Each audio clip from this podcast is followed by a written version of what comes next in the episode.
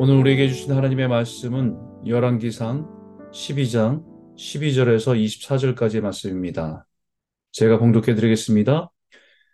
삼 일 만에 여로보암과 모든 백성이 르호보암에게 나왔으니 이는 왕이 명령하여 이르기를 삼 일 만에 내게로 다시 오라 하였습니다. 왕이 포악한 말로 백성에게 대답할세 노인의 자문을 버리고 어린 사람들의 자문을 따라 그들에게 말하여 이르되 내 아버지는 너희의 멍에를 무겁게 하였으나 나는 너희의 멍에를 더욱 무겁게 할지라. 내 아버지는 채찍으로 너희를 징계하였으나 나는 전갈 채찍으로 너희를 정치하리라. 왕이 이같이 백성의 말을 듣지 아니하였으니 이 일은 여호와께로 말미암아 난 것이라. 여호와께서 전에 실로 사람 아이야로 느밧의 아들 여로보암에게 하신 말씀을 이루게 하심이더라. 온 이스라엘이 자기들의 말을 왕이 듣지 아니함을 보고 왕에게 대답하여 이르되 우리가 다윗과 무슨 관계가 있느냐. 이새의 아들들에게 받을 유산이 없도다. 이스라엘아 너희의 장막으로 돌아가라. 다윗이여 이제 너는 내 집이나 돌아보라 하고 이스라엘이 그 장막으로 돌아가니라.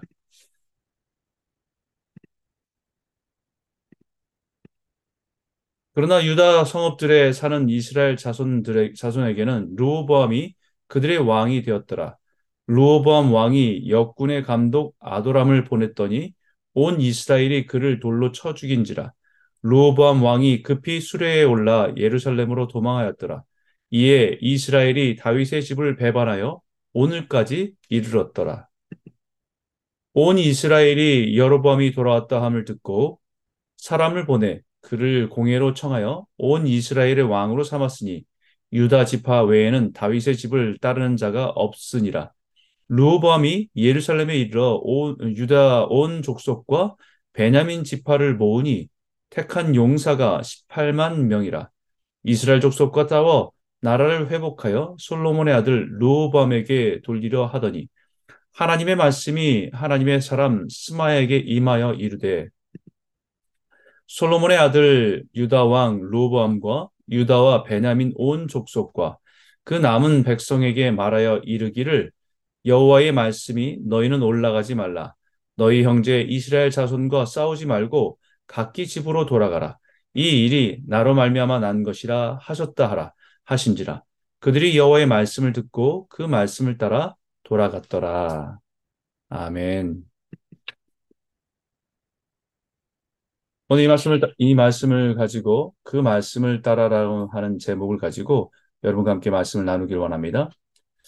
만약에 우리의 자녀를 어떤 사람에게 잘 돌봐주기를 바라면서 홈스테이를 맡겼는, 맡겼다고 생각해 보십시오. 그런데 그 집에서 늘 주인이 매일 술 파티를 하고 말 파티가 벌어지고 또 우리 자녀에게는 음식을 제대로 공급하지 못한다고 한다고 한다면 여러분은 어떻게 하시겠습니까? 아마 당장 그 집에서 그 아이를 그 집에서 빼내오지 않겠습니까? 하나님께서는 자신의 백성인 이스라엘을 다윗에게 맡기셨습니다. 그리고 다윗의 아들 솔로몬의 통치까지 이어지지만 결국 솔로몬의 죄와 온갖 우상 숭배로 인한 그의 마음이 하나님으로부터 떠나게 되어서 온 이스라엘이 영적으로 혼란한 상황 가운데 놓이게 됩니다. 결국 하나님께서는 이스라엘을 그의 손에 빼앗기를 결정하십니다. 우리는 빼앗는다는 표현이 굉장히 부정적이고 파괴적인 의미로 느끼지만 솔로몬의 손에서 빼앗는다는 것은 더 이상 그에게 맡겨서는 안 되기 때문에 이스라엘을 사랑하셔서 이스라엘을 보호하시겠다는 하나님의 결정인 것입니다. 하나님의 백성이 이스라엘을 보호하시기 위해서 솔로몬의 신하 여로보암에게 맡겨보기로 한 것이죠. 여로보암에게 원하신 것은 한 가지입니다. 다윗의 길을 따라 걸어가라. 다윗처럼 하나님의 명령과 법도를 지켜서 이스라엘 백성을 잘 보호하고 인도해 달라는 것입니다. 이스라엘 중에 열 지파를 맡길 테니까 내 명령한 모든 일에 순종하면 다윗에게 행한 것 같이 너에게도 그렇게 하겠다는 약속이셨습니다. 그리고 솔로몬의 아들 르호보암에게는 성전이 있는 예루살렘을 포함한 유다와 베냐민 지파만 남게 될 것을 말씀하셨습니다. 이것은 징계입니다. 우상 숭배로 하나님을 떠나게 될 때에 위축되고 연약해지는 현실을 깨닫고 회개하고 돌아오기를 원하는 하나님의 마음입니다. 그러나 정말 중요한 예루살렘 성전을 가지고 있는 백성들은 솔로몬이 성전을 건축하고 하늘을 향해 기도한 것처럼 하나님께 죄악을 고백하고 회개하고 하나님의 얼굴을 구하면 모든 것을 회복시키기를 원하시기 때문에 가장 중요한 성전이 있는 예루살렘을 르호보암에게 남겨둔 것입니다.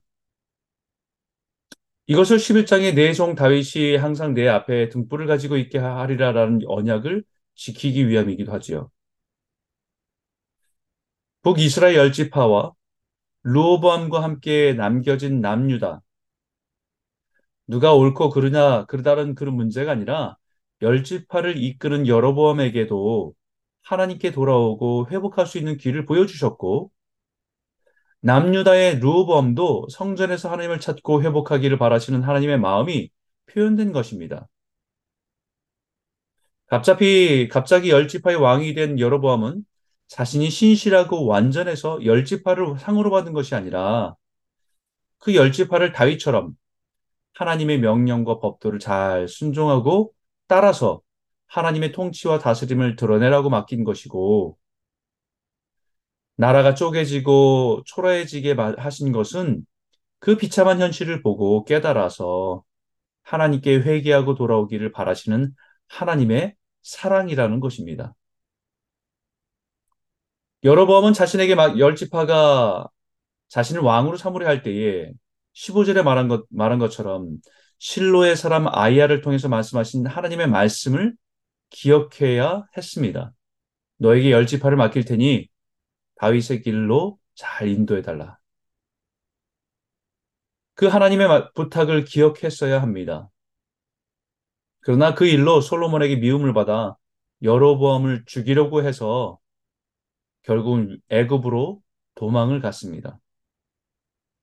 마치 사울 왕의 미움을 받아 죽이려고 하는 사울 왕을 피해서 광야로 나아간 다윗과 같은 신세가 된 것입니다.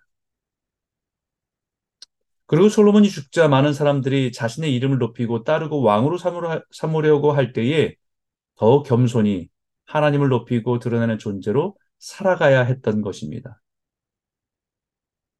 그런데 여로보암과 다윗의 인생이 비슷한 것 같지만 한 가지 큰 차이가 있다는 것을 깨닫게 됩니다. 다윗은 자신을 미워하고 죽이려 온 사울 왕을 피해서 십 년이 넘는, 십여 년이 넘는 오랜 시간, 광야의 시간이 있었습니다. 그 광야에서는 하루하루 삶과 죽음이 한 걸음 차이임을 느끼며 매일매일 순간순간을 하나님의 은혜를 구하며 살아간 시간들이었습니다. 그 광야의 시간은 다윗에게는 훈련의 시간이었고 하나님을 더 깊이 만나고 의지하고 살아가도록 하신 시간들이었습니다. 그 광야에서의 훈련이 왕이 되어서도 자신의 인생에 진정한 왕은 하나님이심을 잊지 않고 높이며 의지하고 순종하며 살아가게 된 것이었습니다. 그러나 여로보암은 여로보암의 인생에서는 자신을 미워하고 죽이려고 한 솔로몬은 왕은 있었지만 그에게는 인생의 광야는 없었습니다. 솔로몬을 피해서 애굽의 왕 시삭의 보호하신 보호함 속에서 자신의 인생의 때를 기다린 것뿐입니다. 광야에서의 하나님의 보호하심 가운데 살아가기보다 애굽의 왕의 보호 속에서 화려하고 풍성한 것을 누리며 자신의 때를 기다린 것입니다.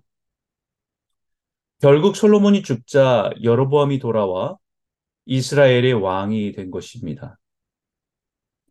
이스라엘 열지파의 왕이 되었지만 하나님의 언약을 무시한 채 왕이 된 것입니다.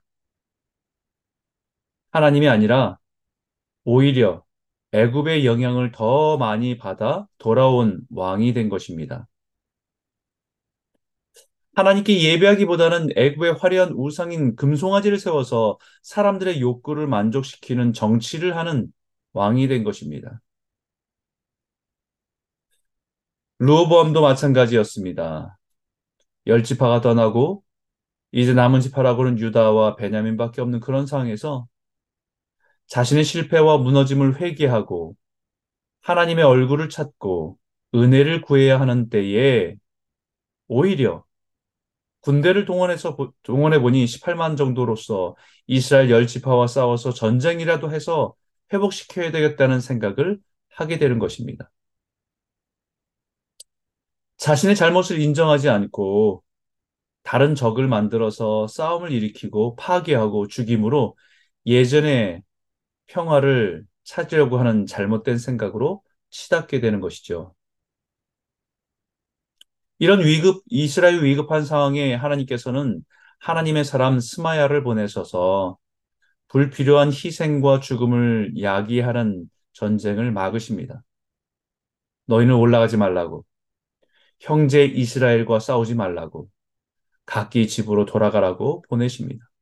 그리고 중요한 말씀을 남기시죠. 이십사 절에 그들이 여호와의 말씀을 듣고 그 말씀을 따라 돌아갔더라.